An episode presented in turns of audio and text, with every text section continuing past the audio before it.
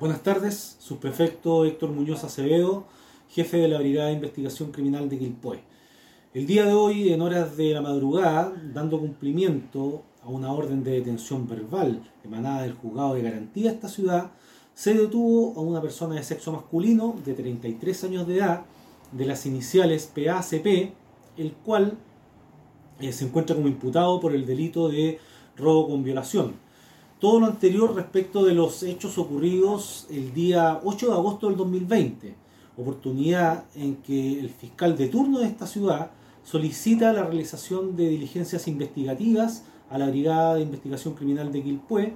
por cuanto una persona de sexo femenino se encontraba en el hospital de esta ciudad eh, denunciando un ataque sexual en su contra. A partir de, la, obtención de estos antecedentes,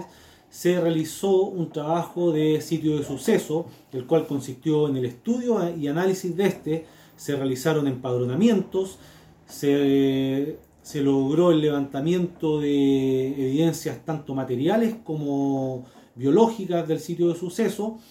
Y posteriormente eh, se realizaron diversas eh, diligencias eh, autorizadas por el Ministerio Público, principalmente por la fiscal Daniela Quevedo,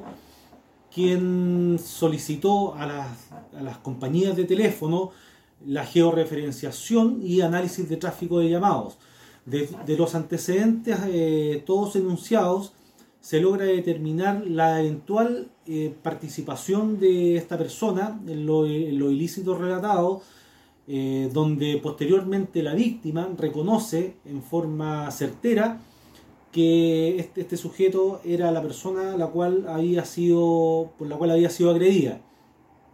El día de hoy, dando, eh, una vez que se da cumplimiento a esta orden de entrada y registro y posterior detención, se levantan desde el inmueble del, del imputado evidencias como vestimentas y teléfonos móviles que lo vincularían a la realización del ilícito.